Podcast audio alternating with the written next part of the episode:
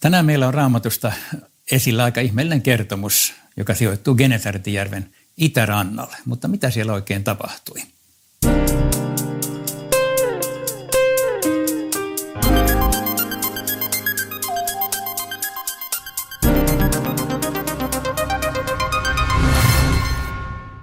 Tekstinä on Markuksen evankelmin viidennestä, viidennestä luvusta oleva kertomus, josta luen katkelmia. He tulivat, siis Jeesus ja hänen opetuslapsensa, toiselle puolen järveä Ger- Gerasan alueelle. Heti kun Jeesus nousi veneestä, häntä vastaan tuli hautaluolista mies, jossa oli saastainen henki. Ja sitten vähän myöhemmin pahat henget pyysivät Jeesukselta, päästä meidät sikalaumaan, anna meidän mennä sikoihin – ja sitten tämä tapahtui, ja kun Jeesus nousi veneeseen, pahoista hengistä vapautunut mies pyysi saada jäädä hänen seuraansa. Jeesus ei suostunut siihen, vaan sanoi hänelle, mene kotiisi omaistesi luo ja kerro tästä suuresta teosta, jonka Herra on armossaan sinulle tehnyt. Mies lähti ja alkoi Dekapolin alueella julistaa, mitä Jeesus oli tehnyt hänelle, ja kaikki olivat ihmeissään.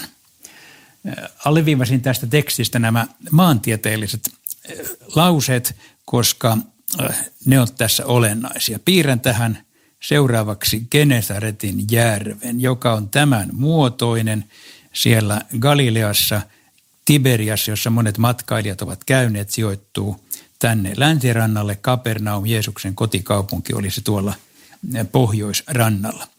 Nyt Jeesus opetuslapsineen menee järven toiselle puolelle, joka tarkoittaa järven itäpuolelle – siellä suurin piirtein järven puolivälissä on raja. Se on juutalaisten ja pakanoiden alueen välinen raja, niin että tämä Dekapolin alue tai, tai Gerasan tai Gadaran alue on täällä ja tämä mies tulee siis tältä puolelta. Mistä me tiedämme tämän? Sijoista. Tämän kertomuksen kummallinen erityispiirre on tämä sikalauma, jonka viesti on varsinaisesti se, että juutalaispuolella ei sekoja koskaan ollut, jolloin olemme täysin varmasti tällä rajalla. Jeesuksen joukot tulevat pohjoisesta ja tämä riivattu mies etelästä. Tässä tapahtuu tämä ihmeellinen kohtaaminen. Jeesus ajaa demonit sikoihin ja ne menevät mereen.